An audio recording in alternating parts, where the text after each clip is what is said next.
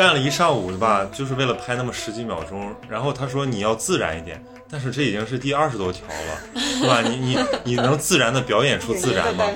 对吧？我说表演自然，这是非常非常反人性的，对吧？自然就不应该是表演出来的。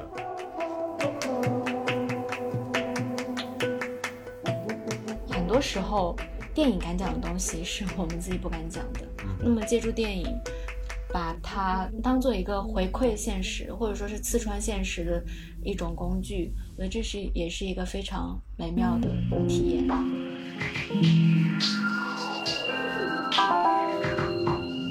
何必要去讲道理？什么事儿一讲道理不是很累吗？但是有又感觉好像你消解完了，你要是不建构，那你怎么改变你的生活？就你所有东西都可以水掉，都可以扯扯淡扯掉，但你的生活有什么沉淀下来的东西吗？我我其实很怀疑这个事情的。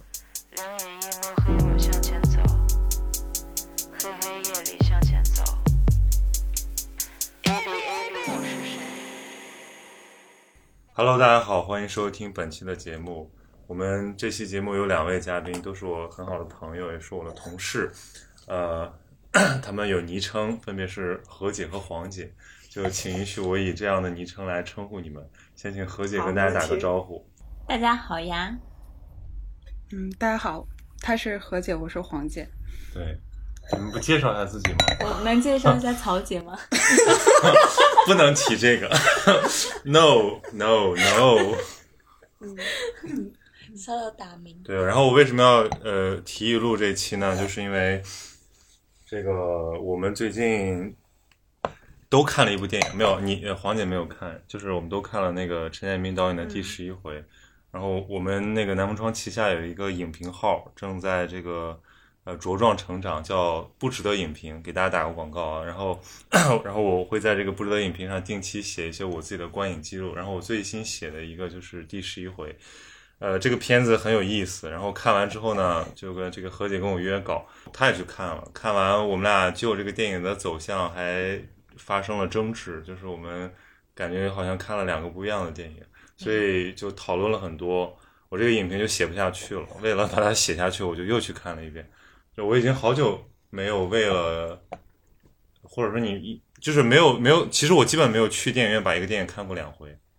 就是自己的意愿，这是第一次。上一次是看那个什么，看那个那个头号玩家，嗯，对，后来是被一个朋友拉过去陪他看，所以又看了一遍。就是一般不会把院线电影看两次嘛，除非这个电影就真的特别好或者特别值得玩味。所以我们就想，本来以这一次这个第十一回作为一个开头来这个聊一下这个电影，并且来聊一下，就是因为。他们俩现在都算是新媒体编辑，就是在记者的职业身份之外，然后我们也都有差不多的爱好，所以就感觉可以来谈论一下媒体的生活。好，最开始曹宁跟我约稿，就是就是跟我报题要写，这电影叫什么来着？第十一回。连我都你怎么回事？在在状态，我有点紧张。我突然想插一句话，我以前听人家那些，比如说什么什么看理想那个，他们也有一些编辑自己闲谈的，想不起来，不是就被我们吐槽说这些人怎么都老嘻嘻哈哈的。后来我发现其实是一样的，只要只要是熟人，然后超过两个就会产生这种效果。就曹宁最开始跟我报题要写第十一回的时候，我也去看了这个电影。然后出来之后，就我们两个聊天嘛。然后我告诉他我的观点，就我说，嗯，春夏跟导演可能在舞台上死了。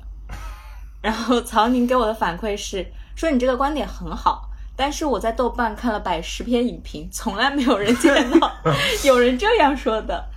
我就在想，是不是我理解力有问题啊？我是不是看错了？然后我的解决办法是逼曹宁再去看一遍，然后。然后曹宁他就是再去看了一遍，最后他写在写出了一篇非常棒的影评，然后发出来之后，我也通过这种沟通，我感觉到了不同人的不同视角来看同一部电影，以及第十一回这部电影的多重解读性给我的非常微妙的美妙的感觉。嗯，所以你第一次看这个电影是什么感觉？就是很悲凉，是吗？因为我第一次看它，就是我就把它当一个喜剧看的，就是。它里面所有的那种悲剧性，我都感觉是很荒诞。嗯，对，所以因为荒诞这种悲剧性就减弱了嘛，就不会，我就不会以为这是真发生的事儿，而且我也不会把这个当成真实的人物，我就并没有难过啊或者压抑啊什么的。在我看来，我的感受好像是，嗯，我的感觉像是回到了一种小时候被大人带去听戏，或者说被大人带去看某种自己看不太懂的片子那种感觉。就你的眼泪比你的思维要快一些。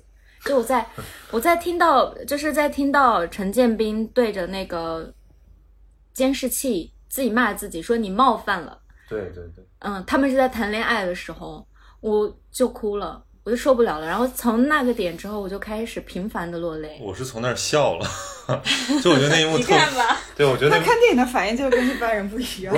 啊，你，我觉得那幕特别荒诞，就是你想想，大家那是什么场景？就是就一个人，他根本不知道自己的行为有什么价，就是有什么意义，然后别人怎么解读，他就怎么相信，所以他就他就那个别人说你什么，你冒犯了，就你们那个不幸的婚姻冒犯了这个赵凤霞的自我。我觉得特别搞笑，然后他还自己对自己说：“说老马，你冒犯了。”就我觉得这个就是很很很很很荒诞啊！而且我觉得这个是这个电影最幽默的一个笔触之一。如果有在座的各位，嗯，可能没有看过这个影片，我可以简单介绍一下里面这个情节。大概就是一个老实人，他的妻子在三十年前因为在车底下跟人偷情，然后他。不知道某种原因，他松开了这个车的刹车，然后把对方撞死。我从这里介绍可以吗？可以啊，你 已经都说到这儿了。嗯，然后就就把就把他的妻子和妻子的爱人，然后在车底下压死了。然后三十年之后，这个剧团里面要重新再演当年的这个案子。这个老马坐了十五年牢出来之后，过了十五年平淡的生活。然后他知道要演这个案子之后，他。跑去剧团告诉别人，我的故事不是这样的，就你们能不能按照我说的，我提供给你们的真相来把这个事情演一演？然后这个剧团里面有一个非常嗯核心的女演员，她就是春夏演的，他在里面的名字叫做贾梅姨，他爱上了这个戏剧的导演，他甚至以为自己就是那个戏剧的主人公赵凤霞，对。然后在他把自己带入赵凤霞本人的时候，他认为他来解读这三十年前的一桩旧事，他认为是老马冒犯了他妻子跟爱人的爱情，是他们的婚姻禁锢了真正自由的爱情，然后他就怒斥了老马一番，然后这个情景就让我觉得。这是两个完全两个角度去解读同一个故事的例带来的两幅图景。正常人可能会觉得这个老实人被人戴了绿帽子，嗯，但是贾梅姨却认为你们的婚姻冒犯了我的自我，并且气势汹汹的指责了这个老马，嗯，然后给我带来的冲击是非常大的。嗯，但这里面有一个很微妙的地方，就是假如春夏真是个好演员，如果这个话不是从春夏的嘴里说出来的，可能大部分人都想上去教他做人。但是因为春夏做出来的，但是但是我看到那儿的时候，我也觉得很搞笑。我就一开始我没有写了一句话，我就说这个呃，生活中的人很可悲，舞台上的人很可笑。可笑就是说的这种，就是呃，把自己演进戏里的演员，他们居然用。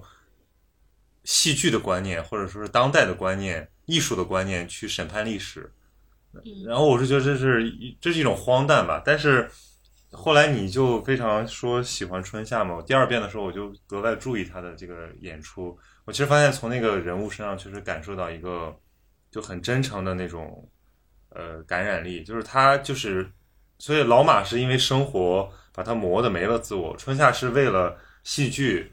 完全把自我消融掉了，投入到这个角色里面去了，对吧？虽然他们都没有自我，但老马是被动的，或者说是无意识的，但春夏是主动的，或者说是一种一种自由选择，还是有区别的。就他那样还是挺可爱的。对，就是你那篇影评里面有句话也很打动我嘛，就说这整个电影里面都是你认为是讲自我的故事，然后全片只有两个人没有自我，一个是老马，一个就是贾梅姨，春夏饰演的贾梅姨。对，那对，然后我我其实当时写那句话的时候，没有什么感觉。但后来 这句话被挑出来，我自己觉得还呃挺挺像是一个中心思想的，就是我说这个一代人的自我是一代人的精神食粮造就的，然后这个毛泽东语录和样板戏铺就的自我和这个什么契诃夫和契诃夫和这个莎士比亚养育的自我注定不同。其实是一个很中性的句子，并不是谁是谁非，就是嗯那个从集体主义年代走过来的人，他们的自我比较小，对吧？他们更愿意是为了一个洪洪流，对吧？嗯一个伟大的事业或者一个集体去贡献。那个时代也有很多英雄，真正的英雄，对，不是这种宣传的或者说被呃造出来的英雄。也有很多人为了这个集体，就比如说像什么两弹一星这种，他们他们确实是心里有一个整体图景在的，所以他们可以轻易放下很多现代人，就是当代的那些人他考虑的那个自我，就是哎我我自己怎么办啊？我少挣了钱怎么办？他们不太考虑这个东西。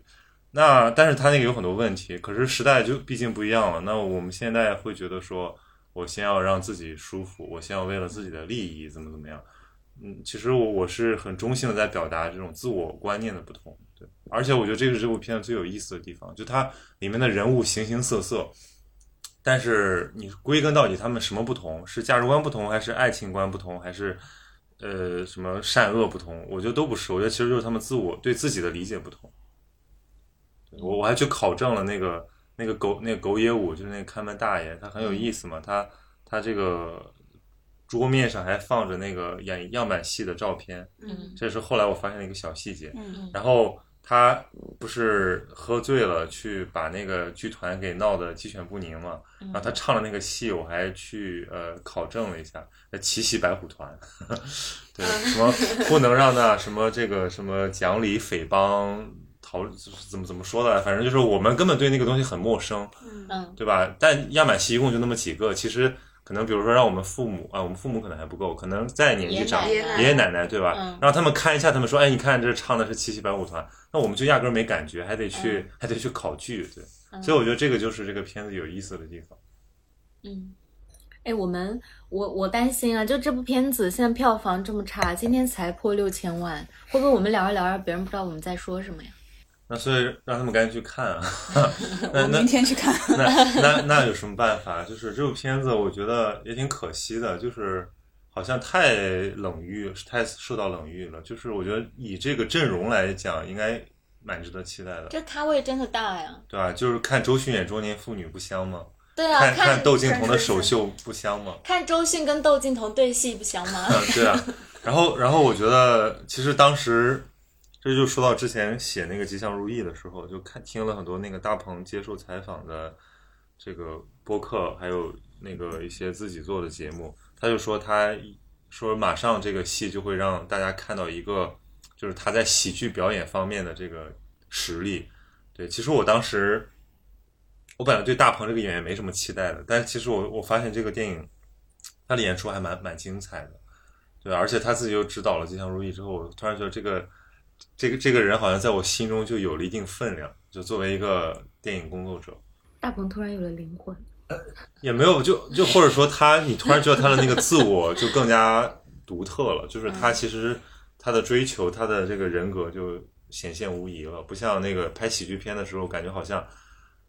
你我觉得那种喜剧片就是他逗逗你乐，对吧？但有的人是非常悲苦、非常这个深刻的幽默，但有的人他就是很简单的幽默，嗯，或者他就是这个他你你看到了那个多深，他就是多深。但有的那个有的导演他隐在背后的，那大鹏这种，其实我觉得他是把很多人隐在背后了。他他想要转变，他想要这个呃有这个那种喜剧之外的一个发展。那你说一下你对大鹏的感觉？就那就得说到《吉祥如意》，就是我其实觉得，因为《吉祥如意》它是一个这个，因为如果《吉祥如意》这个大家应该更了解一点，因为我之前在博客里说过，就是其实是一个很真诚的一个关于创作者心路的一个揭示。他首先是想拍一个东北家庭的故事，但是呢，他拍着拍着这个故事就不那么简单了，就后来还有了吉祥和如意这个，就是幕前和幕后这这这种呃张力。那么我觉得我其中比较感动的就是说，他作为一个创作者，他在一个呃真实和一个讲虚构讲故事的这种角色之间的那个撕裂，让我看到他的那个真诚的一面。因为他筹备这个纪录片的时候，他其实正在拍那个什么《缝纫机乐队》，那片子还挺成功的，对吧？一个一个非常标准意义上的喜剧片，对。嗯所以我在想说，我在看《缝纫机乐队》的时候，我能想到拍这个东西的大鹏在经历着这样的事儿吗？对吧？所以我一想到这个，我就会觉得，哎，他还蛮有意思，就是觉得他其实就是其实所所以我现在就觉得说，你不能因为有的人做的东西是这个娱乐大众的，有人有的人做的东西好像是这个清高的，你就可以把他们给排序。其实他们本身都是创作者，他们可能都面临一些很深刻的困境。大鹏吉祥如意这个片子出来之后，其实丰富了很多人对大鹏的认识。你说第十一回这个片子出来之后，是不是也要丰富很多人对陈建斌的认识？就我不是在那里面还有一句话，我说这个这个借由此片，陈建斌就跻身这个最具原创风格的导演之列。就是我其实觉得，一个勺子本来就很惊艳，而且拿了奖嘛。我查了一下，是应该是第五十一届金马奖。这个陈建斌靠一个勺子拿了最佳导演，然后又靠《军中乐园》拿了最佳男演员。和啊，不是不是最佳导演，最佳最佳主演，然后就他拿了，同时拿了最佳男主角和最佳男配角。嗯对我现在觉得，就是这应该是一个非常高峰的体验，就是两个两大奖项被一个人拿走，这很少见啊。然后当时只是觉得很惊艳，觉得说一个一个一个一个资深演员吧，还导一个戏还挺有风格的，就很有个人的魅力。尤其是现在这种黑色幽默风格，其实也没有那么常见吧。就是我觉得有，比如像像宁浩，就是他们一直在做，有几个导演他就是一直按照自己的风格在做，但没有成气候。那我觉得第十一回出来之后，过了六年，对吧？大家可以看到，就是陈建斌他的野心有多大，就是他这个片子完完全全不是一个，就是一个小打小闹的一个一个喜剧商业片，它其实就是一个非常寄托了他对艺术的理解的这么一个片子。而且值得一提的是，这个片子的那个就是编剧之一是那个饶晓志，呃，他的参与其实使这个电影也多了一丝这种黑色幽默，黑色幽默，而且是那种就是我觉得情景化很强，或者说戏剧性很强。大家看他之前的作品，像《无名之辈》，像那个《人潮汹涌》，对，其实都都是呃有个反转，但又不是说那种一看就是商业娱乐片的反转，就感觉好像会表呃表达的主题上会有一个升华的那种。对，所以我觉得这部片子被低估，可能也很遗憾。其实像《人潮汹涌》也被低估了嘛，就它的票房就非常惨淡。但人潮汹涌，不管怎么样，就是饶小志他的整体风格，就是我觉得一个导演的突出的风格，还是由他最佳的作品来代表的嘛。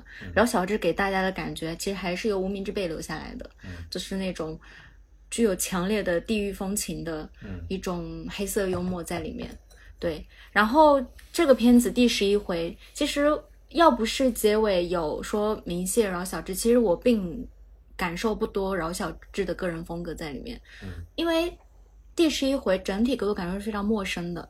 对，其实他前期很多人，嗯，包括有有很多影评观众都在说说前期其实看了还挺困的。嗯、其实我觉得前期是绕来绕去的，我我就我就有个感觉，我知道他有他说他是个章回体，他是一章一章的出嘛。嗯、我看到第五回还是第六回的时候，我想啊，才第五回。已经这么长时间了，这什么时候是个头？我就一直在打哈欠。我就第一遍看好困，我中间还一度有点那个走神，所以我觉得其实它的节奏可能确实有点问题，就是并没有，就是章回体并没有让它变得更加的明快。对，章回体不是让它变得更明快。包括我们现在去看那个商业片，就会发现很多商业片它在开头和结尾上都是非常用力气的，嗯，就是它在一开始就要抓住你的眼球，嗯，但是这个片子它是。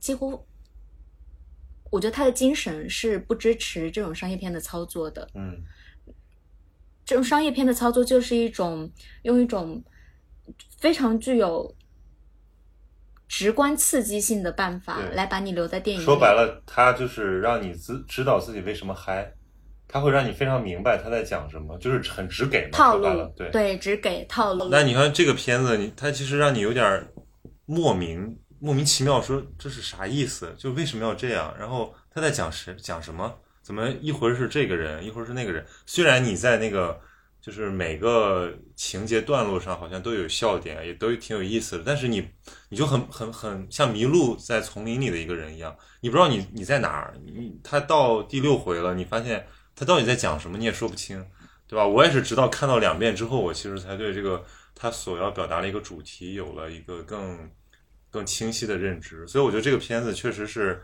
呃对观众。不那么友好，或者说门槛有有一定有一定观影门槛。哎，我的感觉好像跟你有一丝相似，但有不同的地方。就是当我发现它绝对不是那种商业片的时候，我安静下来了，就是我就坐下来了，我想看看他怎么讲话。嗯，就是一部电影也是一个导演讲故事的办法嘛。我觉得它很像我所知道的，就是一些比较老旧的那种小说家他们来讲故事的办法。就是慢慢的讲给你，嗯，可能刚开始的时候你看的有一丝混沌，但是就像今天我们晚上看这个戏剧，你说的，就是正是因为他前期把那个感觉铺垫的，前期种种铺垫出老马那种你无法相信的老实，才会有后面那么惊人的反转。我觉得正是因为他前面铺垫的好，后面你才会感受到那种智力的高潮。嗯嗯，我我我是喜欢的。对，所以因为张回体本身。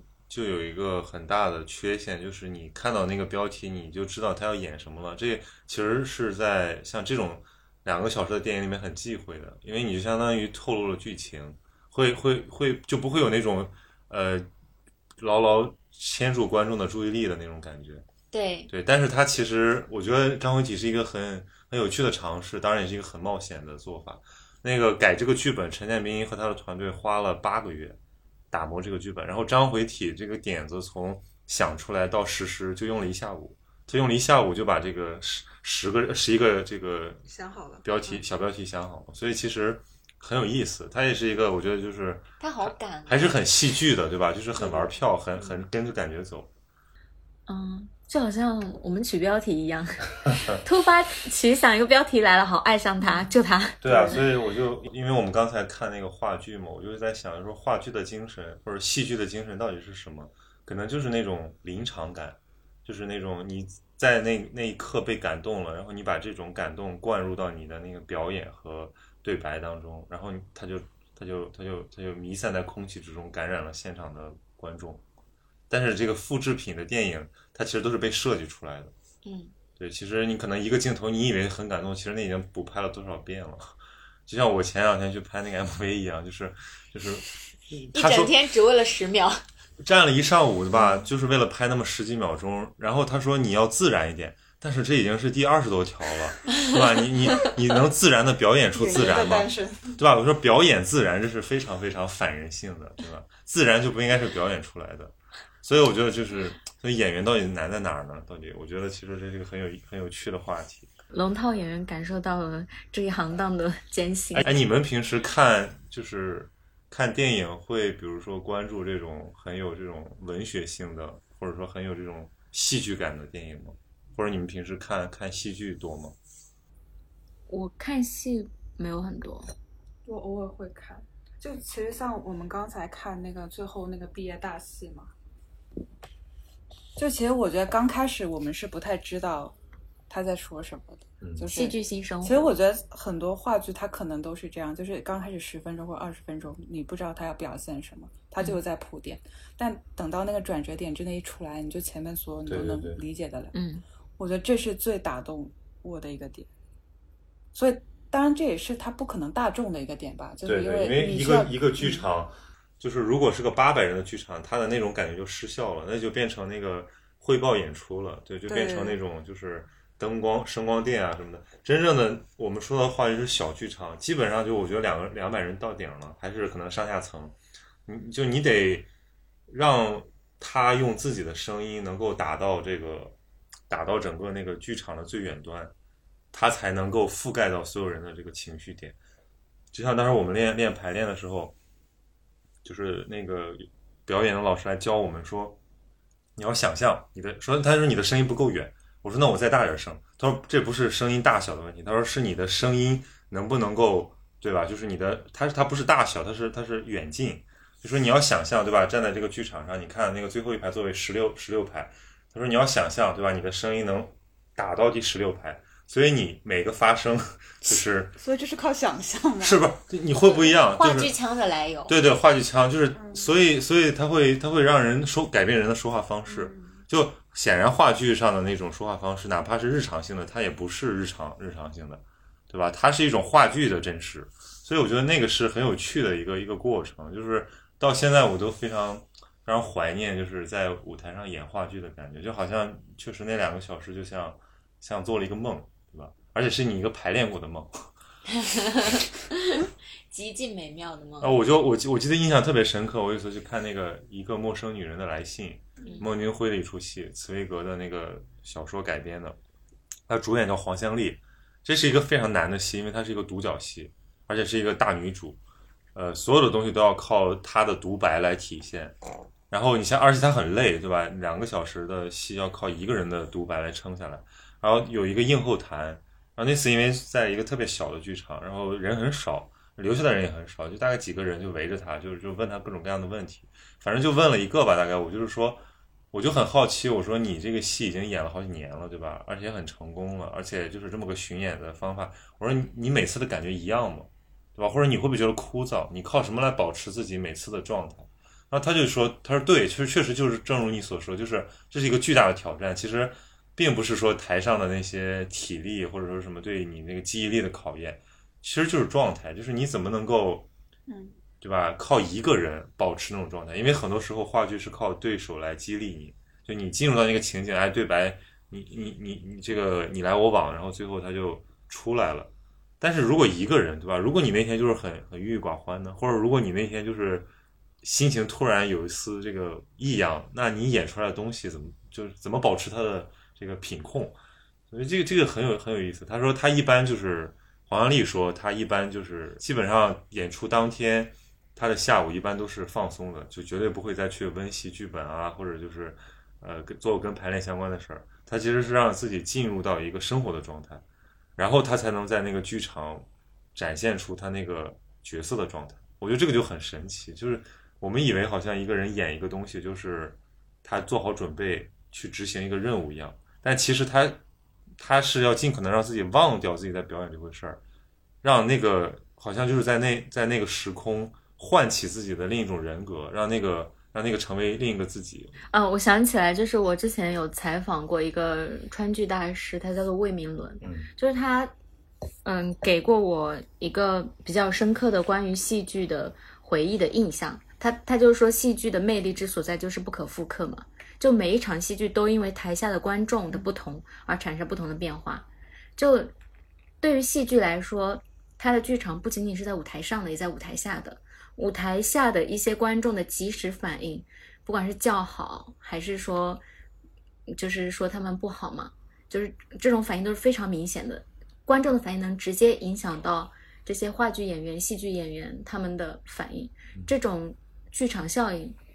就是能够给大家非常美妙的体验，嗯，而且在小剧场里面，之所以小剧场更美妙，就是小剧场里面大家所形成一个密闭空间里面的情绪感染是是最快的。就像我人生第一场戏是在北京的繁星小剧场看的，当时的感受非常非常美好，就是我我从剧场走出来一个小时，我人还没有清醒，我还在想着那一部戏，然后我到了广州之后，我看那个戏也到。广州来巡演了，我就带我朋友一起去看，嗯，然后是在那个郑家的大剧场，反正几百人的大剧场，但是完全没有了那种感觉，就好像看到了一个，好像之前看到的是一是一个是一出真情实感的戏剧，但是在大剧场它就变成了一个，好像我知道我只是参与了一场艺术行为，它对我来说没有造成任何情感上的波动，嗯，就戏剧的魅力散丧失了。对，就是这个。所以大家为什么迷恋戏剧？我就是那个日本有一个戏剧大师铃木忠志，他说过一个，我没有我没有记错的话，应该是他说的。反正他说，他说戏剧是一种病，就是一种像一种传染病一样的东西，就是你一旦体会过，你就不会，你就无法戒掉它。然后如果你在舞台上把这种这种这种这种妙趣传播出去，那观众也会染上这种病，就它就像一个传染病一样。就是我们如果真切的在一个场域里面感受过这种东西，就会就会很难忘吧。我觉得它确实跟复制，就是如果我们用本雅明的概念来说，这个不管是我们看电影还是看什么视频，它都是复制的艺术嘛。它其实是被是被录制好的，然后创作者不知道具体谁在看，因为我们隔了屏幕。但是戏剧它恢复的那个东西，它就是人和人的接触，它就是让你在一个环境里暂时忘掉你本来的身份。就像我之前我们在讨论教育的时候说到这个教育跟戏剧的关系，就说我说为什么这个。我说好的教育就应该像戏剧那样，就是让你暂时忘掉你本来的观念和那些成见，沉浸在那个话题和那个那个场域里。就像这个，比如说不同种族、不同语言，甚至不同年龄的人看，比如看《安提戈涅》或者看《李尔王》，他都会会带入。但这个故事跟我们的生活毫无关系，这是一个古希腊城邦，或者说在讲一个这个呃异时空的故事。但是我们依然会牵就就揪心，会牵挂那个主角的命运。所以我觉得这个是戏剧很大的一个魅力。所以当那些戏剧演员他们在说希望这个世界上的有更多人爱戏剧的时候，我觉得其实就是无异于在呼吁说是有更多的人爱上这种这种真挚的交流。就我觉得戏剧是一种手法，它不仅仅是一种艺术表现形式，就是戏剧的手法可以应用在课堂，应用在很多沟通的场景。就如果可以用戏剧来完成教育，或者说完成这种，比如说家庭的沟通、团队的沟通，那我们就会有，我们就会更理解彼此。然后这个，我觉得它的价值就不是说你你去消遣娱乐的这种价值。我觉得对我很认同。就像，嗯，我想起来一句话，就是说是戏剧在唤醒一个人共情的能力，它会让我们的关系变得更加真诚。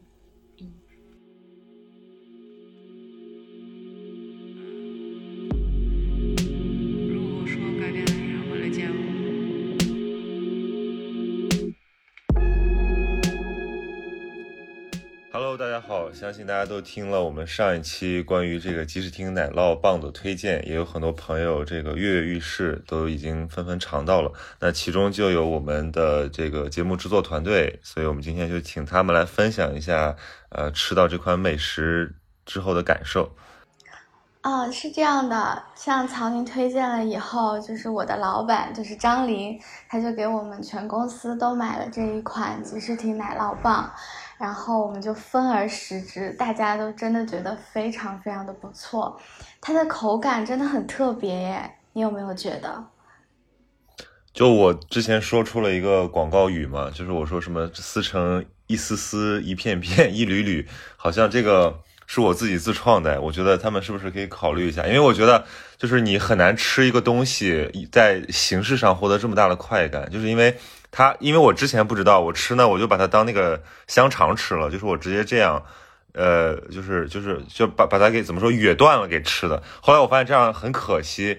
因为我发现人家叫撕奶酪就不是浪得虚名，就是你真的可以撕，而且你可以撕成片，你可以撕成撕成条，然后你如果把这个东西再加工一下，就会就口感就更神奇了。哎，我发现这很好玩，所以后来我就我就真的在撕着吃，当然要要洗手啊，大家 不要一边不要一边刷刷 B 站一边撕，这样不卫生，要洗好手，然后干净的撕一下。对啊，也不要一边撸猫一边撕，也不要一边撸狗一边撕。那我们那天就是当着嘟嘟的面撕了嘛，然后它那个奶味儿就真的非常非常的浓，就让嘟嘟很兴奋啊。嘟嘟是具有文化的撕狗啊，就所以所以说明它这个奶的用用料真的是真材实料，而且确实是很好吃，它也。它也不齁，就不像一般的那种芝士片或者奶酪片，它特别齁着，而且你能就是你通过那个手撕就能控制你每次吃的那个量嘛，就感觉很不错。所以其实这个点也是我我我们花这么多时间，就是非常非常硬的来推这个的原因，是因为我们真的就自己吃过之后还觉得体验蛮好的。因为确实，因为我之前对奶酪那个想象还是有点刻板，就是不要，毕竟以前在那个在国外吃奶酪都吃吃拉肚子。过，所以我不太敢说买奶酪回家吃。但是这个东西，我觉得它的这个即使听它的工艺确实是做的很棒。就是它虽然是让你有这个奶的那个香味，但是并把把其实根据中国人的口味，把那个中国人不太适合的那种，就是我觉得是奶酪的那个腥味给做了一定的剔除，所以其实大家吃起来都比较好上口。而且我我给那个我朋友吃过之后，他们也觉得说，本来没有喜欢吃奶酪的，然后现在也觉得还蛮好吃的。所以作为新型零食的一个代表，确实推荐大家尝试一下。相信各位听友还是听出来了，我们这一期节目和即时听奶酪棒的互动还在继续。那么我们也之前在听友群和评论区都向大家公告了我们的优惠信息，也有很多朋友去尝试了，反馈不错，所以我们就继续把这款有品质的抗饿小零食推荐给大家。呃，想要尝试的朋友，不妨现在在淘宝搜索“即时听”官方旗舰店。吉是吉祥的吉，士是士兵的士，听是鹤听府主的那个听。呃，现在你跟客服说“咸宁七”这个暗号，还可以获得十元的优惠券，买两包，第二包只需要九块九。即日起到五月十一日，比原价划算很多。所以恰饭时间就到这里，再次感谢各位听友的耐心倾听，也感谢即时听对这个小电台的支持。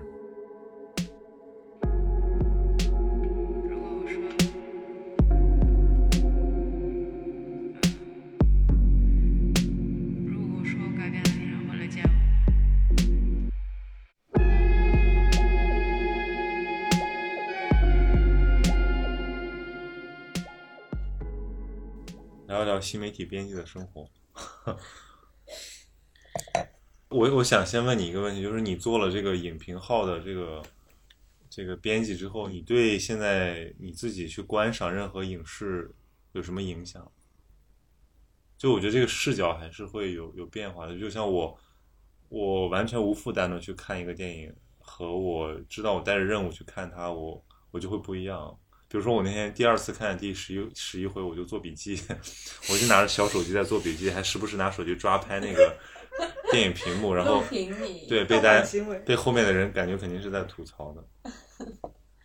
对啊，就嗯，开始做影评了之后，觉得生活当中有一些不一观影的时候不一样的地方，就是我没有那么任性了。因为我以前是经常看片子看到一半不喜欢，我就会转身就走的人。那现在想到我要写影评，忍下去，然后忍完之后就可能回来就会骂的激烈一点，要出出气这样。哎，我其实真的没有写过这个，就是贬损一个电影的影评，就是我看了之后我觉得很不喜欢，或者我很失望，我写一个东西。嗯，这个跟我吃餐厅是相反的，我吃餐厅从来不写好评，我都是他得罪了我、冒犯了我，我就狠狠的骂他。但是观看电影就是，我想说，如果他真的很难看，要不然我就看不下去了，或者我看完我就忘掉了。就是就是我会我会我会给他打低星，但是我已经懒得去说他为什么烂了，因为我总觉得这个事儿也很难，就是你把一个烂片儿说明白它为什么烂，其实很难，但是把一个好片儿说明白好，这个还是可以输出的。我懂你意思，就是要把一个烂烂片儿说什么说出来，它哪哪烂。而不关键是你能说的哪儿说得出来的还还得让人觉得能看得下去。对，就除非是那种烂出花来的，就是你要 花样嘲笑他，飞导演的那个对《逐梦演艺圈 》你要花样嘲笑他烂出，了烟花。比较有意思。但是像有的片子，它就是毫无内容，然后纯粹的处在某种意淫之中。比如最近看的《某某的我》的这一部片子，就是很非常值得吐槽。就因为这部片子，《刺杀小说家》的那个豆瓣评分被顶了上去，大家都在说说哪说，部片子？因为超级的我，哦，然后而另外一部电影春节档叫《刺杀哦，小我知道《说家》三小说家》，我看了。为对什为什么呢？因为他们题材相似，哦，但是大家看完烂片之后，突然觉得说《刺杀小说家》真好错怪你了。对，就就仿佛是当初对那个黄晓明一样，看了张一山说小明哥，我错怪你了。对，就是，但是大家应该都有这样一种心态，就是如果一个片子能什么豆瓣三年级、二年级，你忍不住要看一看它为什么 为什么这样？对，因为我喜欢的一个影影片解说博主，他就是很喜欢就是就是评烂片儿嘛。我有时候看了片看了烂片儿解说，会觉得我不愿意花时间去看，但我看看他解说，我会觉得非常搞笑，就是这都什么年代了，怎么还这样这样搞？呃，现在评评烂片的一个心理障碍就是，烂片导演也会出来卖惨，就说有一种道德霸凌，就是说，他不是道德霸凌，甚至是智力的霸凌。比如说文艺片的导演擅长就是说，你看不懂。对，然后呃，像商业片的导演就说，我为这部电影付出了多少多少的心血，但是最后却变成了就是卖惨，或者说是某种，嗯，我觉得这是一种导演的 PUA 吧。但是，但我觉得这个也有一些是因为我们不够了解这个行业，因为在某些这个片子的制作过程中，像导演确实话语权有限，比如说这个制片方可能是呃因为某种需求吧，可能改变扭曲了导演的意志，或者说呃压缩呃压缩了经费。压缩了这个什么制作周期等等各种，就是说这片子烂，有可能是导演烂，但是可能不完全是导演责任，可能导演负百分之八十的责任，或者有的时候导演可能就不负责任，就是这个片子被被被制片方给强行给绑架了。比如好莱坞有很多这种情况，因为好莱坞是大制片模式，就是是制片厂来主导说这个电影怎么拍，谁拍，找谁拍，对吧？那导演就是说他已经决定要拍什么电影了，正好你适合，所以你来拍。尤其是对于这种好莱坞商业片，就我今天在看那个，就是那个扎导版的《正义联盟》嘛，我就说哇，原来还有这个东西。因为我之前看大家讨论什么正义正义联盟，我就说，哎，这肯定不是我的菜，一个一个超级英雄片，对吧？但是大家都在说这个扎导版，我在想，对吧？扎导版怎么了？这个扎导版的超级电影、超级英雄电影就就不是超级就不是爆米花了吗？后来果然一看，还真不是，就是因为超那个正义联盟一七年版的那个，就是是这个。就复仇者联盟那个系列的导演做的嘛，而且当时是被呃强行给要求剪辑到那个篇幅，所以而且他的风格是那种就是带点小搞笑，对吧？就是娱乐性非常强，所以剪的那个片子就有点不伦不类，甚至有些侮辱侮辱智商的部分。但其实那都是剪辑造成的，因为他拍了很长，拍的就是都都是按照原本拍的，但是你最后给他剪没了，大家当然觉得你侮辱智商了。然后扎导版这个两百多分钟，四个小时。然后你所有的东西都有交代，而且就是风格变得十分晦暗。一般爆米花电影都是神仙打架，最后给你一个光明的结局。它这个变得异常的晦暗，呃，甚至是有一些令人不寒而栗的那种、那种、那种观感。所以大家就觉得说，这个导演就还是很暗黑，就是非常符合他的风格。他之前拍那个《斯巴达三百勇士》，就是这种非常血腥、暴力、暗黑。那我当时觉得说，哦，原来这个剪辑和这个制片的意志对于这个电影的呈现出来的样子这么重要，那我们肯定不能让所有的锅都给导演背。但有些导演就是烂，就是水平不够还要出来。对我就说这就是他们的问题，就不知道自己几斤几两。嗯，就电影这个行当，我我不知道，就是我在可能是因为我在。我现在在我身边其实没有什么太多的电影从业者，但是我曾经，呃，有一段时间身边当中有身身边有一群自己非常想要拍电影的人，然后他们从一些呃学生的制作片开始，然后去投那些东西，然后去参奖啊，然后去做那些，然后就觉得在他们的心目当中，在那些非常想拍电影的人的心目当中，就电影是一个甚至是一个英雄情节。很神圣的事情，对，一方面是神圣，是自我的表达，是不亚于文学的一种一种艺术。嗯，然后另外一方面，它又是一种非常投机的，就它是目前对于一个普通人来说，能够最快展现自己能力和最快变现的艺术的方式。但是我觉得学电影真的好好难啊！像我同学就现在。上了那个电影学院，有的还正在读，有的读出来刚刚在找实习，然后要从这个行业的基本、基本行、基本基本工这个工种做起。真正你说能够开始独立指导作品，那恐怕都是十年以后的事情。所以一般这种说说，比如说李安什么在家里那个什么待了七年，都是让他老婆养他。我说这种事也很正常，因为第一你要积累足够的经验，因为。我们都觉得好像拍电影是一个个人意志的事情，但它其实就是一个很复杂的一个工程，就是它它不是一个大侠，你想怎么打怎么打，他是一个作战的一个将军，他要指挥，他就比如说这个从你的这个前前端对吧，这个剧本，然后到能够找到投资，然后找到选角什么的，到后面开始拍，然后现场的场面调度什么灯光。这个动作等等等，再到后期制作，再到发行，哇，这个周期太长了，而且导演他要全部，有的可能就是全部参与，那这个是一个太太难的任务，就是你不学习个几年是根本没有这个没有这个驾驭能力的，所以我觉得它确实是个造梦的行业，但是它就是成本特别高昂，对，真正能那种一战成名的、一片成名的导演非常稀少像毕赣这种就非常非常幸运了，第一部片子就就拿到奖，然后就第二部片子就拿到巨大的投资，这种太幸运了，而且又是个拍拍文艺片的导演。对，那你你当时为什么要要去做影评号呢？就是你觉得对这个影评这个事儿本身很很有热情吗？我原本呃基于一种无知来做这个号，无知者无畏是吧？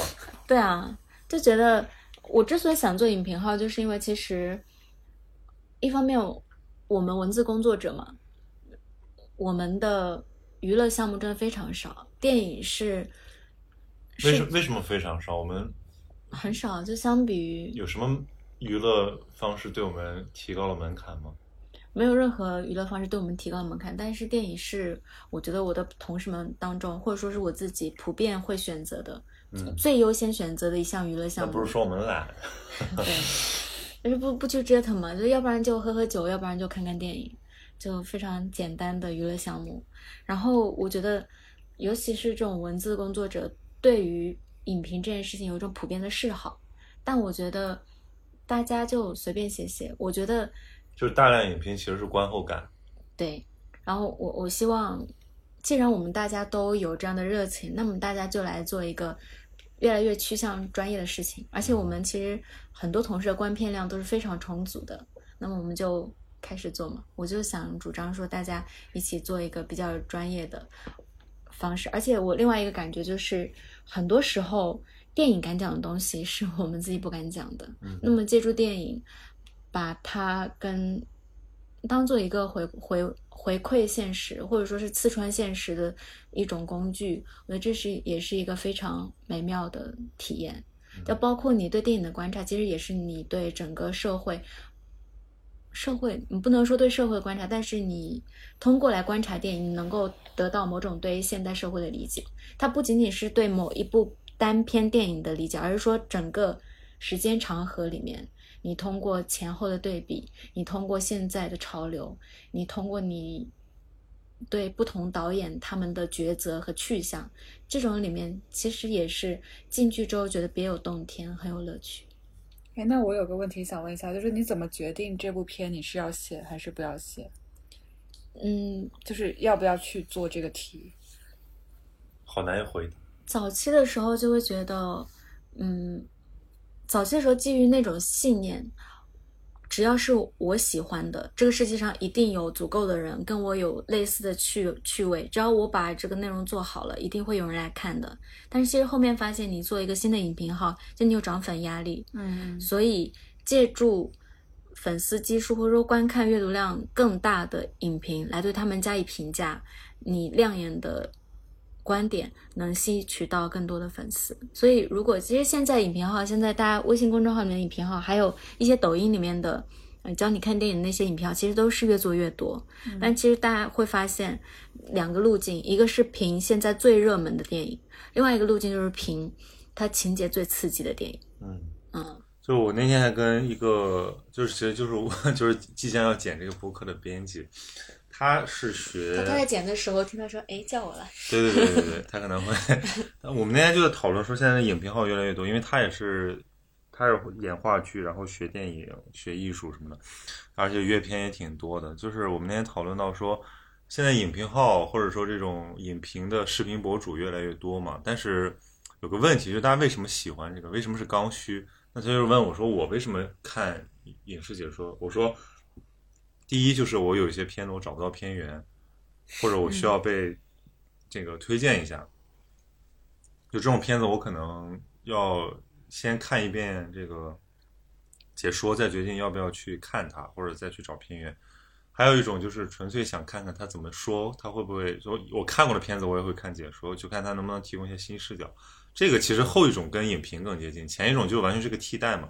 其实就是因为现在人很忙，或者说这个看电影的这个时间投入成本比较高，所以他看影视解说就成为了一个一个平替，一个一个一个一个弥补的手段。所以有一阵子我真的看起来很疯狂，我可能一天会看十几个这个影视解说，就好像看了十几部电影，但其实完全不是，因为你就像看书一样，对吧？你你看一本书和你看一篇书评或者听一个那种听书的讲解，那肯定还是不一样的。然后就那就说回到说这个呃，现在这种呃影视评论类的这种媒介的这种兴盛，给我们带来了到底是对电影的一个更深的理解，还是说是其实是对它的一种扁平化的一种一种一种了解？就是会不会因为就是你看了太多这种呃评价之后，左右你对这个片子的评价？就很多，比如说像我们老说豆瓣评分几点几，对吧？就是甚至这个当成标题，有时候感觉好像豆瓣九点几，我一定要去看看，对吧？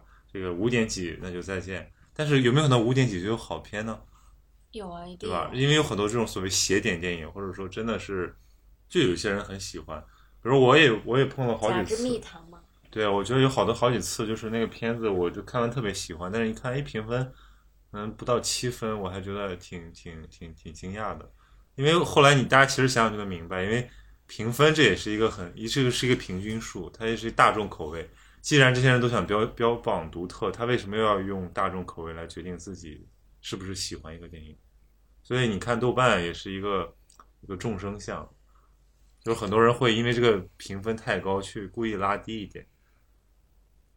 我我我回忆一下你最开始说的那个，就是呃，看看那些快剪的电影，跟看真的看电影是不是一样的？我觉得对我来说，就是就就好像是两道不同的菜，它们虽然是一个原材料做的，但是口感是完全不一样的。我从来不觉得看抖音上面那种，就是一个小片段一个小片段是看电影。对，但原材料也不一样，相当于你就吃了快餐嘛。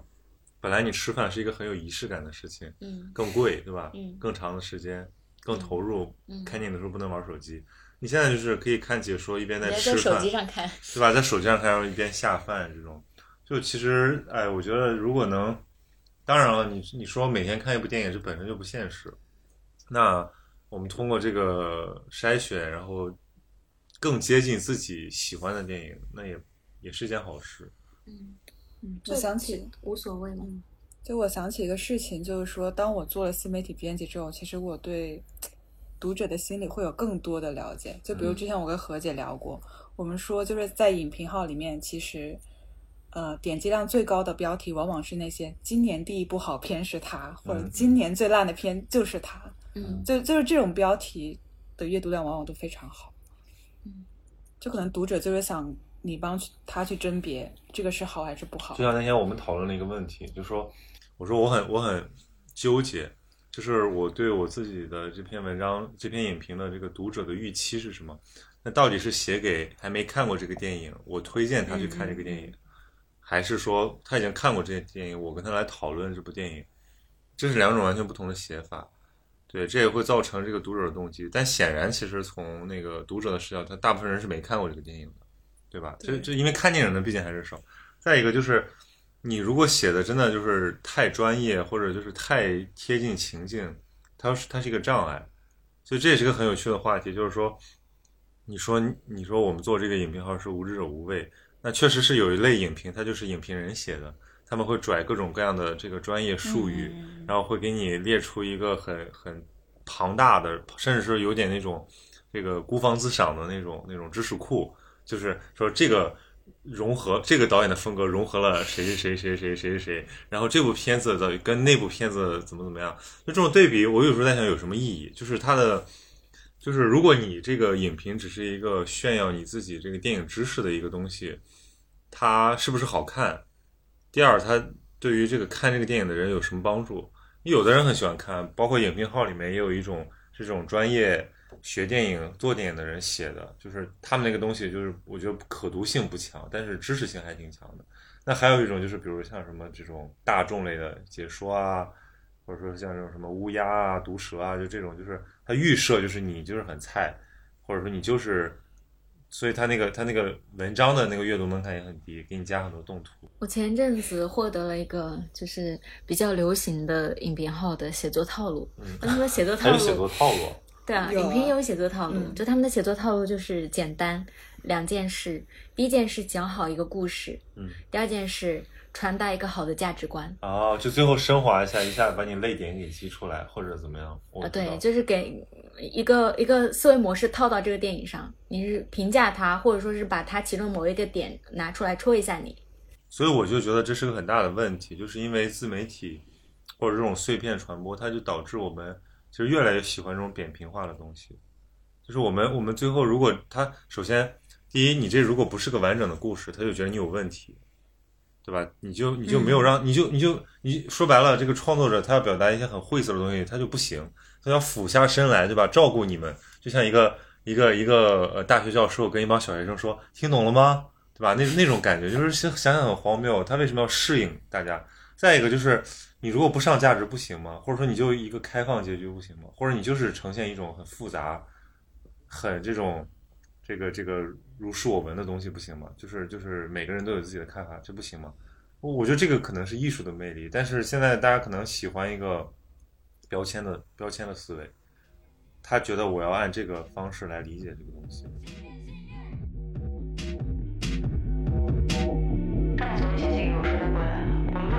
那，怎么样？信念，信念，什么叫是信念？活着就是信念，死了也是信念，所以我们都要活得快乐些，对吗？离开了的人就该去活转了，对吗？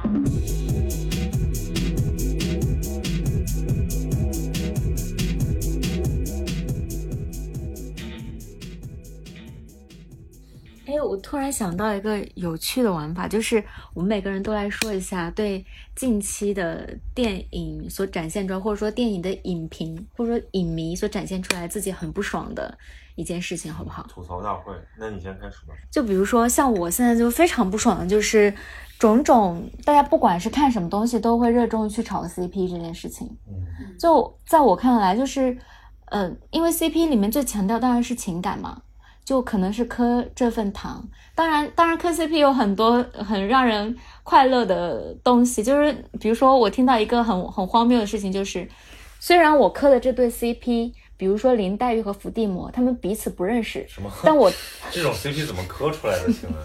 但是我知道他们是真的。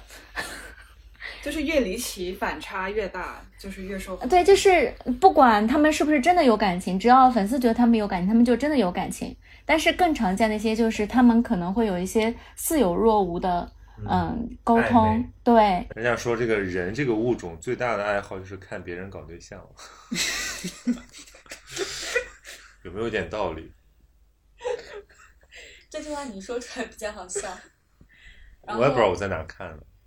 然后对，就是为什么会有姨母笑这种东西的出现呢？对吧？我我觉得姨母笑的时候，人在姨母笑的时候，肯定是这个大脑的某个地方就是特别活跃。对对对，我也经常姨母笑，然后就笑着笑着觉得说，哇塞，这是什么什么什么东西？就是它它会让人沉浸在一种很虚幻的快感里面。你会有那种感觉吗？这是我不用花钱就能看的东西吗？可能是看了超前点播吧。那你说为什么磕 CP 这么流行啊？嗯，就是观察？呃我我我我说一下，就是嗯，我觉得磕 CP 是用情感这一个维度来去理解世界上绝大多数关系的一种一种方式，是现代年轻人流行的一种对这个世界的降维的认识。嗯就比如说现在他们前一阵子磕那个刘晴跟呃就薛兆丰薛兆丰对哦薛兆丰的 CP，就地自杀。磕磕胡适跟那个陈独秀的 CP，我的天，这个真的是对。对，就是磕一些磕些你想不到的 CP。就我觉得磕 CP，当然你也是可以磕的，因为我目睹了一些我生活当中磕 CP 一些人磕 CP 的快乐。我觉得我永远也无法拥有他们这份快乐，我羡慕他们。但是我觉得，如果你时时刻刻以一种 CP 视角去看待整个世界的话，就你看待任何人之任何人和对方的沟通，都是以情感嗯来给予以以情感的模式，只去思考他们之间的情感，而不去思考他们之间的思想、他们之间的现实、他们之间的种种的撕扯。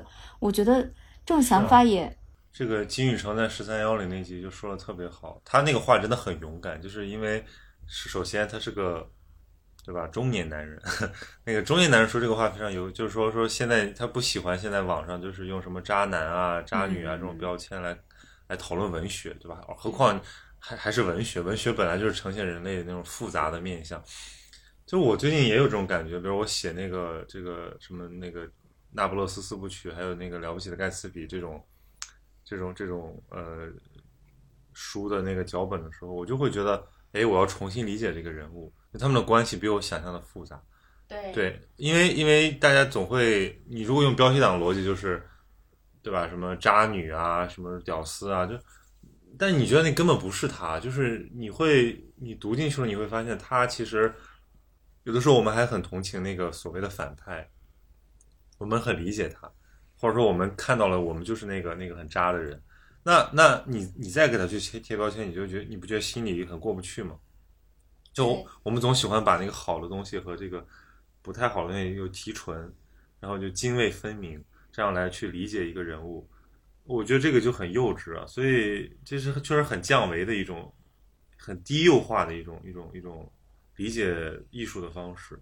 对，就是经常就是以标签来进行沟通，然后会造成一个对种种关系之间的简单认识，然后这种种种简单关系很容易把它两极化，或好或坏，或好或坏，或黑或白。然后在这种非常简单的、过度简单化的关系当中，你去理解世界，你就很容易演变成一个道德倾差。而且而且就而且最重要的是，这个现在的制作方他会投其所好，嗯，他会埋他，对他埋一些线，就是哎先我我后来知道说哦，原来还有什么官方 CP，就是说这个是被设计好的一种发展趋势，还有一些呢是民间的，对吧？就是就是这这在我那个讨论饭圈那集里面有讲，就是它成为一种就是创作套路。他知道你们会磕，对吧？那我给你埋几个。那有的人就说你埋的这个，我就故意不磕，我就是磕我们那个，反而形成一种抵抗的快感，对吧？那问题是还是那理解方式没有变啊，对吧？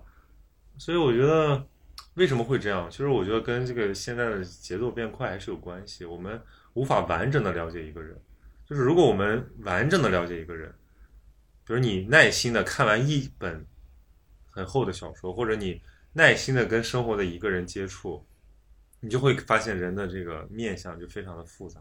对对，但我觉得这种这是一种就是一种无意识的一种自我保护或者说自我取悦的一种行为。他希望世界变得简单一点，世界变得纯净美好，对吧？小确幸一点。对我只要这样，我他们就是无害的，对吧？我磕个 CP 爱着谁了呢？对吧？我又没有要强迫他们俩做什么。就我还接触过有一个方式，就是他连那部剧都没有看，但是他会看那种 cut，就是很多啊，对对对，很多人这样。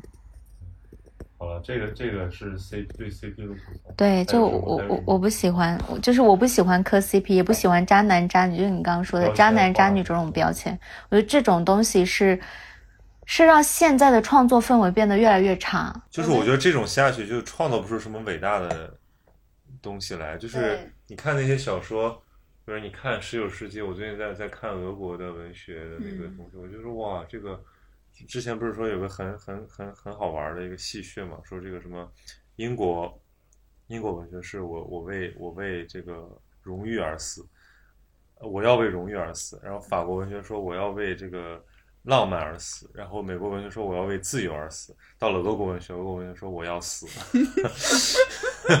然后中国文学中国文学说是我不想死，不是我看的那个版本是中国文学，是我死在四零四下面。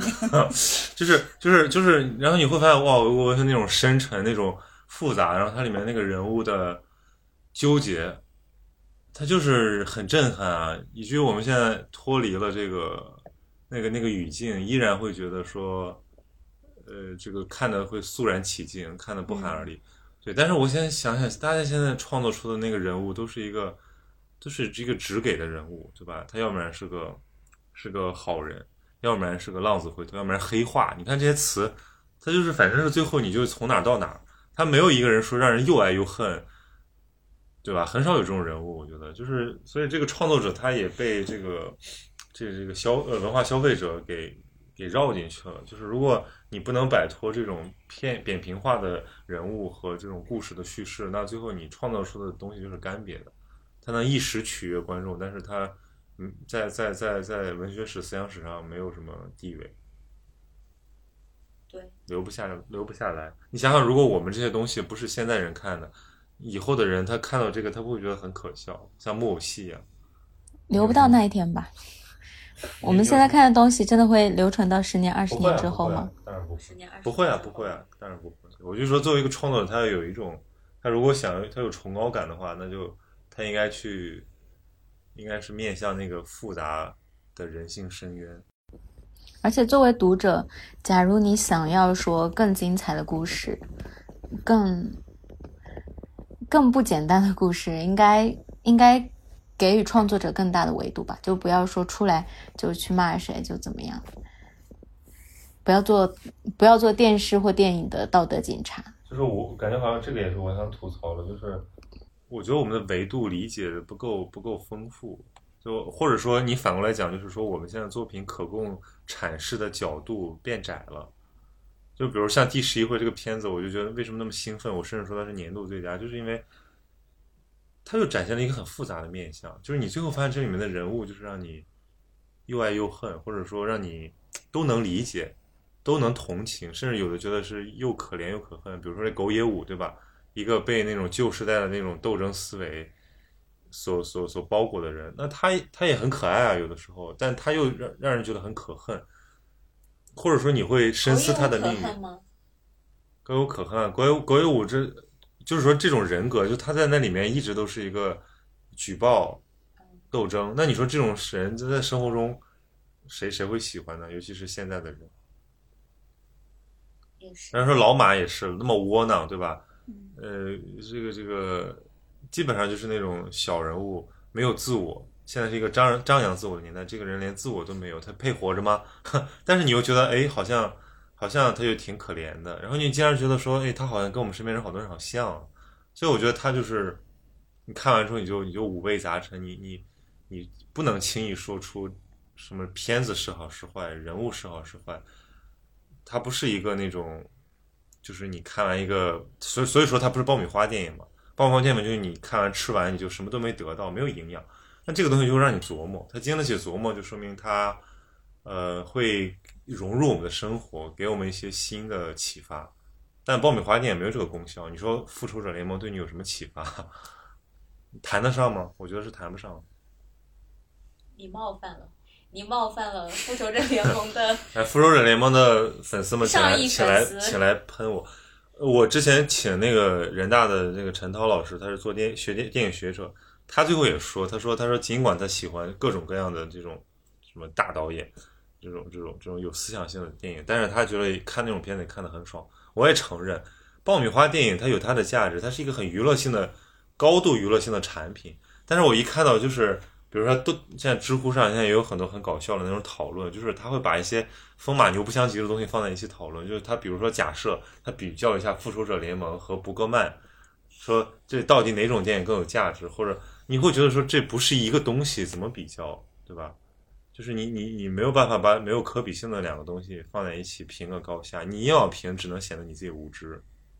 对，但是作为个体还是有选择的。有的人喜欢这样，有的人喜欢那样。我我之前说嘛，我就说这个你喜欢更多没问题，是因为你的那个接受光谱更宽。但是如果你只觉得一种好，另一种就不该存在，那是有问题的。我是觉得娱乐电影有有很大的价值，而且小的小越越那个心智越越低幼的人 越喜欢这种简单的东西。但问题是成年世界就是很复杂，就是你没有办法用一个非常低幼的东西。就是如果你强行低幼，就会出现你说的这种，对我强行磕 CP，我强行贴标签。我觉得这个是确实是心智低幼的一种表现。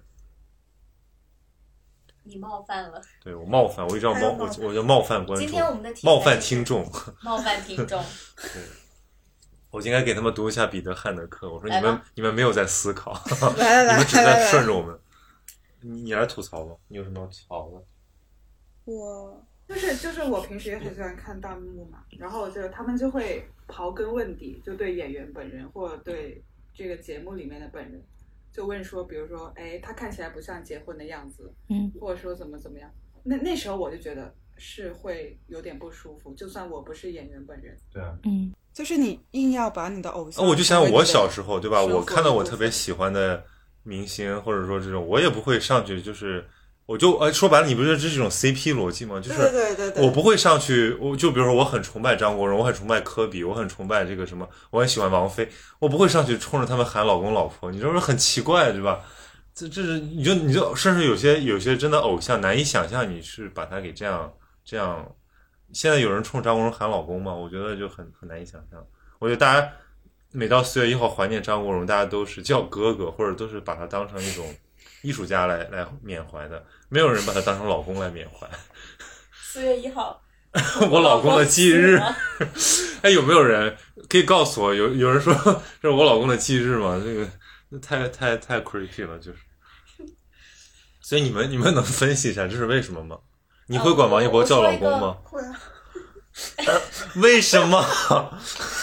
没有没有没有，就是我讨论过这个问题，就是我跟我朋友说，就是我们会叫男朋友，但不会叫老公，还是有区别的。一个字的区别，就是一个是三，一个你你们你们做社会记者的果然很重视法治这件事儿，就是没经过他同意，完全不会。对我们对关系的界定还是比较你清楚的。们你们对这个这个什么知情权和同同意权还比较重视，就是好以后那就经过我承认的可以叫老公，不经过我同意只能叫男朋友。你知道哦，我呃，我我跟你说一个好有意思的事情，就呃，我让我朋友看你的那个视频嘛，然后然后我朋友问说，这些叫老公的人是你们都是你们同事打的吗？我说 对，哎，以不要侮辱性太强了，这个。不是以前就会这样，以前这种就是特别亲密的或者什么。一般都是你的好朋友恶作剧，对吧？我我们上学的时候，在什么留言洞，就是一天我收到什么十几条告白，其实都是隔壁室友发的。嗯，但现在年轻人就变了，就大家就是已经习以为常。这难道是爆料了。这这是一种解放吗？我我我其实真的有点有点代沟了。那他们有给过你什么让你觉得哇，现在年轻人真不错的这种感觉吗？就有的人知道了挺多的，就很小众。可能我觉得我没办法用跟他们这么短暂的又是间接的接触来判断。你比如说我我，比如那修学院的学生，那也很多都是零零后，我觉得他们就很优秀，或者就是眼前一亮的那种，很有自己的想法，很早熟吧，就是。那这些群里，我其实大家面孔太模糊了，我我也没办法给他们一概而论，说不定里面也潜伏着很多有想法的人。但是我觉得很多人他其实是消解，就是这可以为解为为可以解释为什么大家对脱口秀的那种喜爱。就我之前也说就讨论过，就是脱口秀就是消解不建构嘛，就是你你把那些事儿拿出来图一乐就完了，你何必要去讲道理？什么事儿一讲道理不是很累吗？但是有又感觉好像你消解完了，你要是不建构，那你怎么改变你的生活呢？就你所有东西都可以水掉，都可以扯扯淡扯掉，但你的生活有什么沉淀下来的东西吗？我我其实很怀疑这个事情的。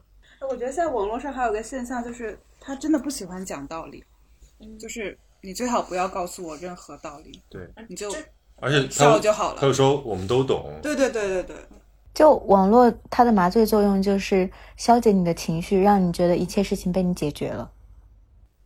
对，就是我不需要看到我的困难呈现在网络上，网络上就只有开心就好。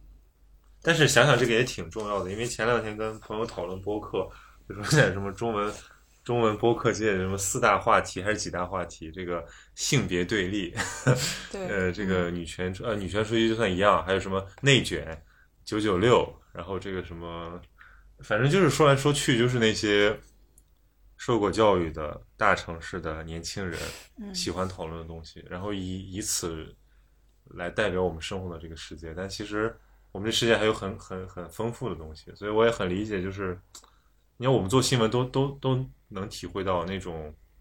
其实生活本来没什么事儿，但是你因为看多了这种负面新闻，产生了一种放大效应，而变得很很灰暗的状态。其实生活中还有很多值得爱的，而且这个关键就是说，世界没有变得更糟糕，世界一直都是这么糟糕，或者说世界没有变得更糟糕，世界一直都是这样。我们没有必要去过于强调它的阴暗的东西，所以我们需要正能量，需要真正的正能量。现在的正能量就是太假了，所以我们就是无法接受它的这个激励。我觉得你说的这四个议题，正是因为他们就又离我们又近，但是又始终无法解决，所以才始终成为大家的话题。但我觉得不是啊，我觉得你比如说就以内卷为例，我们最近觉得我我最近跟朋友在说，我说我说不要再谈内卷，不要再谈鸡娃，就是你不能又当又立，对吧？你要停止内卷，你就跳出来，你就停止卷，你不能一边卷一边说啊又内卷了，这不很搞笑吗？那你自己得做点什么吧，你自己至少你能从这种思维或者说这种焦虑中抽出来吧。我觉得这个。就很多人只是通过这个语言和言说来安抚他们自己，并不是通过行动来改变他们自己。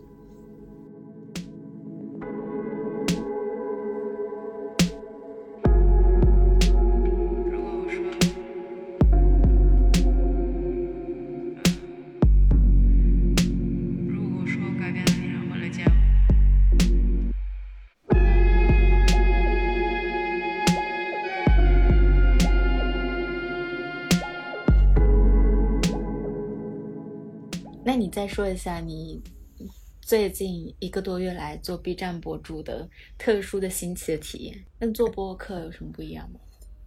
就我觉得还是不容易，就是尤其我也我，比如说我们采访都知道不想听自己的采访录音，对吧？嗯不想回听自己的声音，但是在要重新反复看到自己的脸，就是对，就播客让我适应了这个过程。然后我今年某个时刻，我听自己去年做的播客，我觉得说，嗯，聊的还挺好的。爱上自己。哎，我说，哎，我声音还挺好听的，只有这种感觉。但是我现在就是不想你以，前可不是这么跟我说的，你说听到自己声音很尴尬，对对对，但是听多了就好了。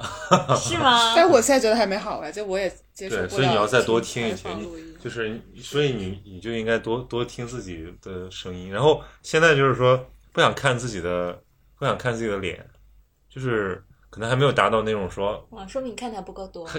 对，就是就是我会觉得说，哎，你看这个时候怎么又眼神又飘了，怎么又在抖，又在又在晃，然后又在这个，就是又在这个就不专注，就没有那种没有那种演员的素质。对我觉得这个还是很欠缺的。你有容貌焦虑吗？什么叫容貌焦虑？就是，害怕自己长得知道了。害怕自己长得不够好看。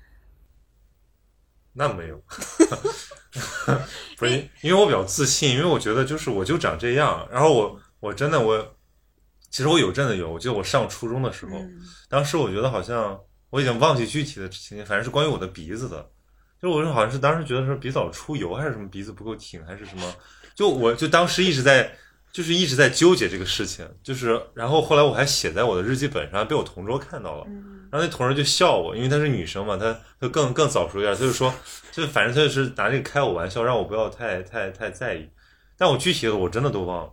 但是这个这个焦虑早就没了，就是我现在就觉得有的人说，哎，你这个呃什么是不是上节目前要化妆啊？还跟我说嗯从从来没有，而且我觉得我我就觉得我这辈子应该都不可能化妆了，除非就是强迫要求我化妆，就是我自己我觉得没有这个需求，有为什么要化妆呢？那呃，现在很多观众就是其实很集中讨论，怎么开始了，开始采访模式了。然后就是很多很多人会，比如说聚焦你的长相什么的，你觉得这种聚焦会给你带来困扰吗？我就想通了，人家那有个人说评论特别搞笑，他说说看来颜值有利于文学的传播，我觉得也可以嘛。那就比如说，因为我也看了有一些读书博主，那讲的真的不错，有些个别的讲的还就是比我好，我觉得，或者说比我认真，准备的比我充分。但是就是因为对吧，实在是，所以呢导致他才几千粉丝。那我就觉得自己很幸运，就是要要珍惜这种别人的关注，也不能也不能对吧？你戴那难道你戴个面具吗？那是太奇怪了。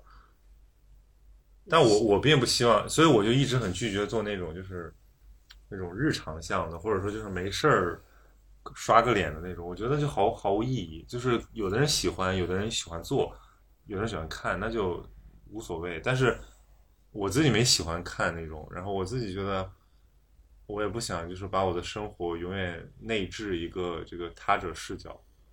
所以我就觉得我不会做那种东西。我觉得我我要做，我就是以内容为主吧。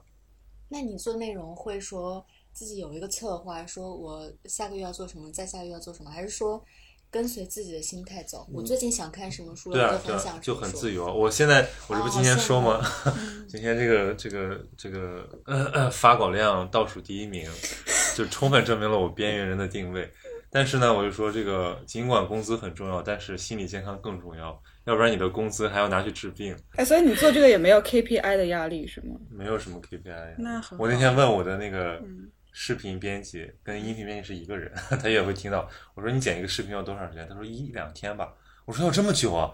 他说你以为呢？对吧？就是就是很繁复啊，有什么嗯敲字幕啊，还有什么什么，有的叫渲染什么导出就要五个小时啊。我说我说那真的我以为很轻松，所以我觉得我我觉得你说让我日更都可以，只要你的这个后期后期能跟上。对，但后来想想，确实他如果不是有人协助我的话，我根本没法做这个事儿，因为就是很耗时间。对，所以很感谢幕后团队，如果没有幕后团队就，对，所以所以这也是一种表演出来的东西。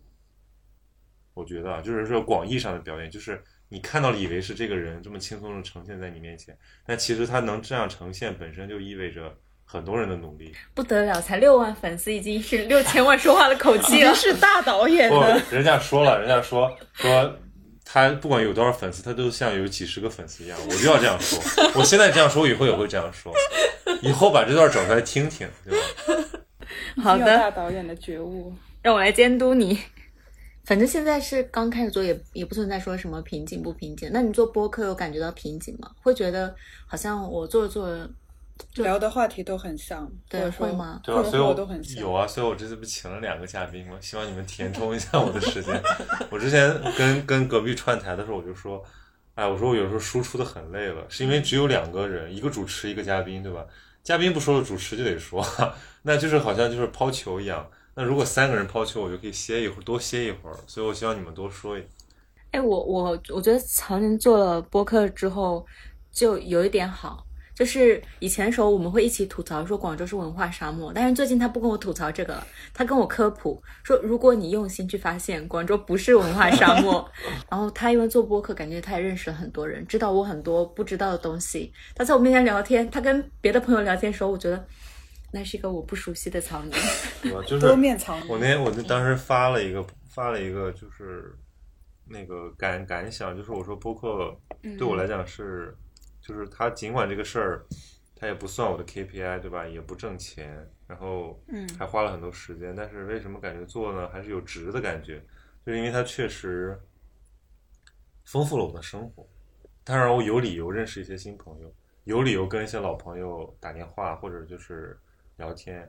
有理由跟一些平时就比如说我们那个生活场景里面不会谈的东西，但是我们可以坐下来认真聊一聊的这种机会，这种东西就让我就它其实是对你的那个孤独的生活的一种一种一种一种补充吧。我觉得，我觉得这个是说白了，就我现在比如说每周如果很闷的话，我就安排一两次录制，我就觉得就像聊天了。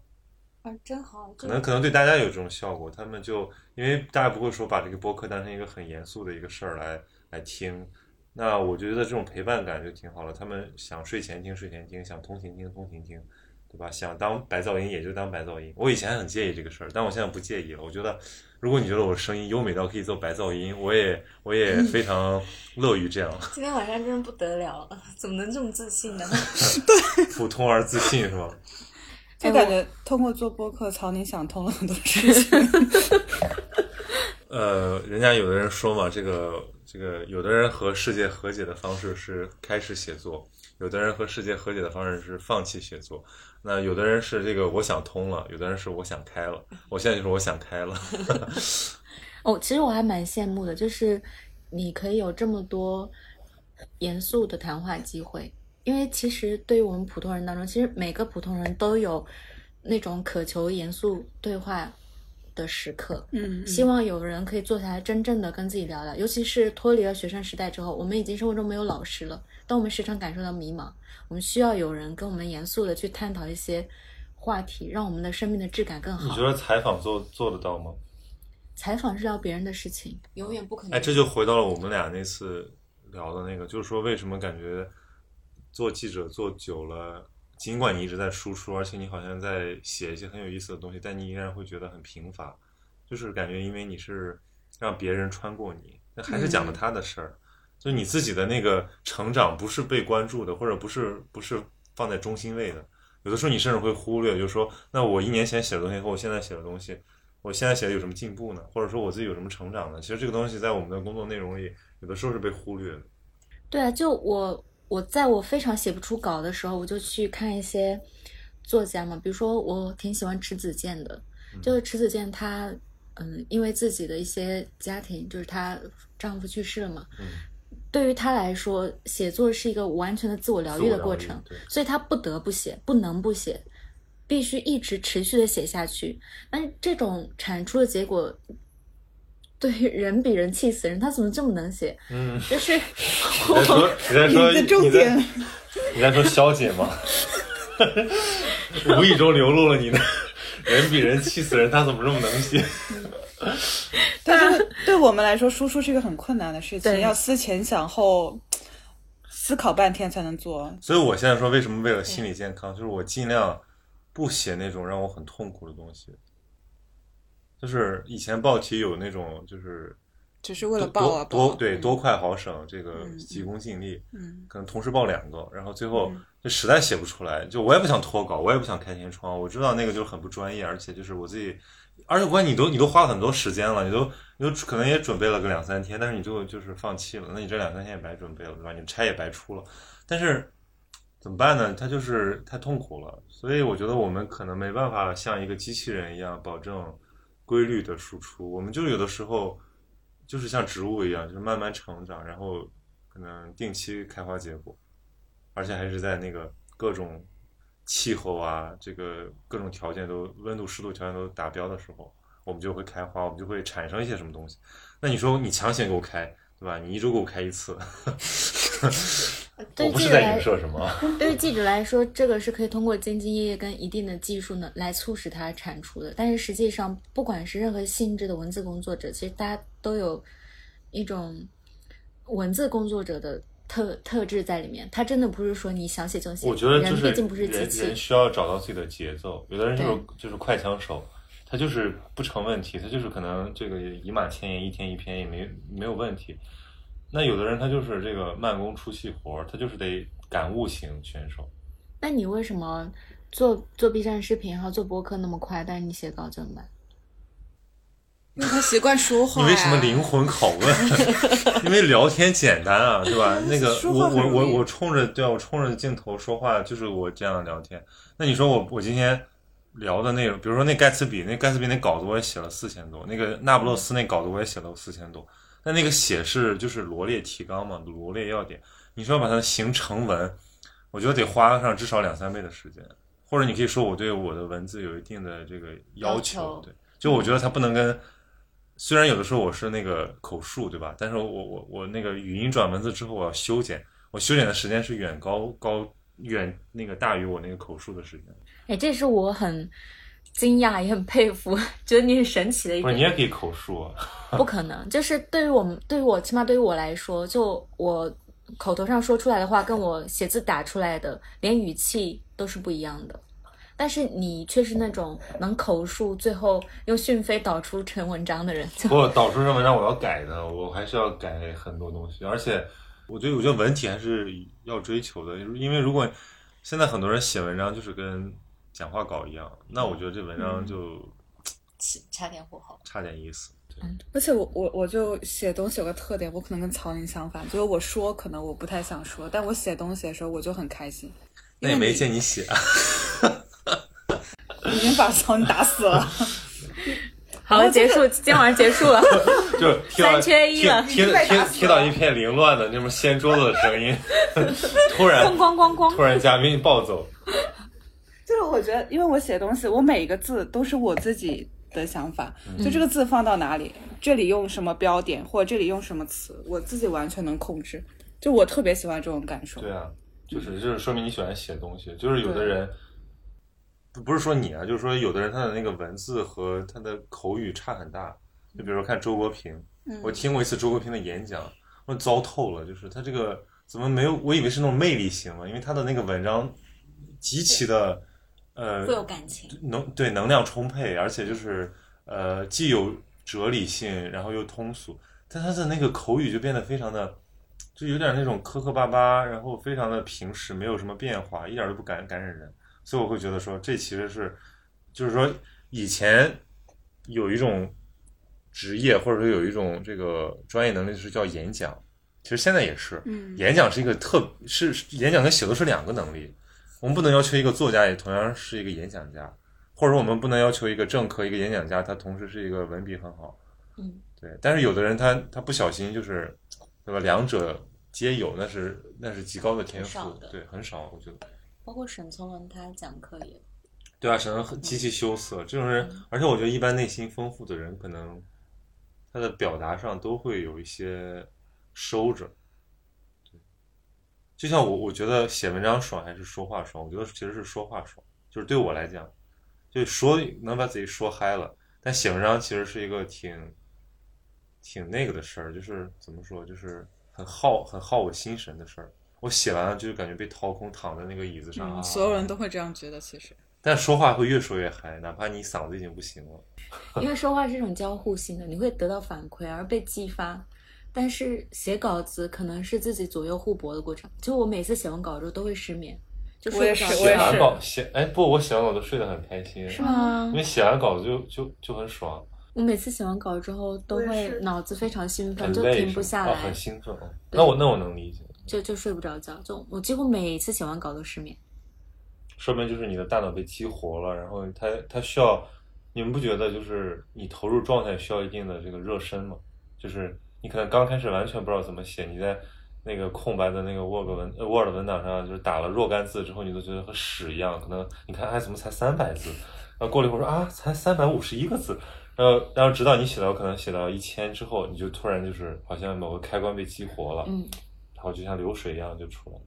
对。所以岛屿是最难写的。对，我觉得写稿子从什么时候开始顺？从你不回去改你刚开始敲下的话的时候，它就变顺了。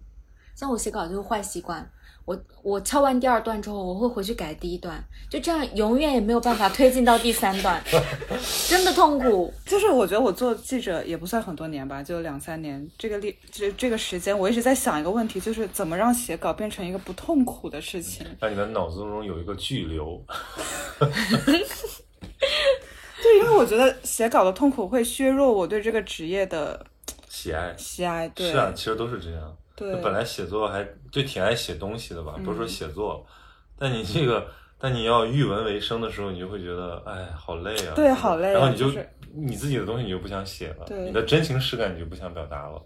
就每当你感觉一次累，你对这个职业的喜爱好像就会减少那么一点点。就我觉得这个不太好，所以我也会请教身边的同事有什么办法，然后发现大家都这么痛苦。对，我哎，我推荐你们去看一个那个纪录片，是网飞拍的，叫《抽象》。嗯，他特别好，他就是讲了好多创作者，就是尤其其实我觉得写作也是这种抽象创作者，但是有有一些更抽象的，就比如说像平面设计，像像插画，像建筑，像服装设计，就是他完全要凭空想象出一个东西来，就是材料在这里，嗯，对吧？那个笔和颜料都在这里，一张白纸，然后你居然创造出一个东西来，看那个特别，第一很有启发，因为不同的真的你看到不同的思维方式的人，有不同的创作方式。第二，你就是发现所有人都其实都必须经历痛苦，因为不经历痛苦，你就没有没有任何有价值的创造。嗯，就是然后你会觉得极其安慰。然后我会我会非常有有的人说啊，市面上谁谁畅销书作家什么什么，然后那种东西，我说我就我心里就呵呵嘛，我说啊那种东西根本没有经历任何痛苦写出来，就跟大白话一样，所有好的作品都是苦难之书。好吧？我们结个尾吧。嗯好，我们今天晚上聊了什么？我们聊了冒犯听众，这是这是不是最精彩那一趴就是冒犯不听众。是我们我们先聊了就是陈建斌怎么冒犯观众，又又又聊我怎么冒犯听众，然后我们怎么我们我们怎么冒犯读者。就我觉得如果能听到这儿了，那其实你就是真爱了，真的就是我就像像这个呃屏幕外的你，就是献上我的敬意，就是我们嗯在不同的时空，哎，不不是不是不同的时空，就是我们在呃 在哪个时区吗？呃不同的场域场域下，对，然后我们竟然能够沟通，对。其实你能听到这儿，我觉得你一定是有很多理解，这理解就意味着言说，对吧？我觉得其实这是我想说的，就是有的人他能够用尊重，比如说我们刚才看那个戏剧的那个节目，对吧？嗯他坐那儿看，他就是一种理解了，因为他已经选择坐在那儿看了，并且他没有走，并且他一直看，这然后他他给予了是尊重，这个就是其实对于很真诚的表达者来讲，这就是很重要的东西了。就他其实他需要，其实我觉得任何表达都需要听众，都需要都需要互动，甚至是。呃，那那我觉得就是我我我会比较期待我的这些所有的表达，不管是文章也好，还是视频也好，还是博客也好，都能够呃赢得这样的尊重。对，然后我会为因为这样的读者，因为这样的听众的存在，然后有了走下去的动力。嗯，我想说，就最近阅读还有自己写作的一些心得，就是说，其实写作这件事情，它需要水准，也需要诚意。一个东西不好，要么是诚意不足，要么是这个人的水准不够。就作为一个写作者，就是还是勉励，希望永远相信自己的信念，然后提高自己的水准，然后时时刻刻给予大家敬意，给予自己的文字以敬意，最后才能写出真正好的东西。我觉得一个好的写作者，真正好的写作就是写作者就是永不放弃，你一直写下去，你永远关注你关怀的事情。嗯，嗯，说的很好。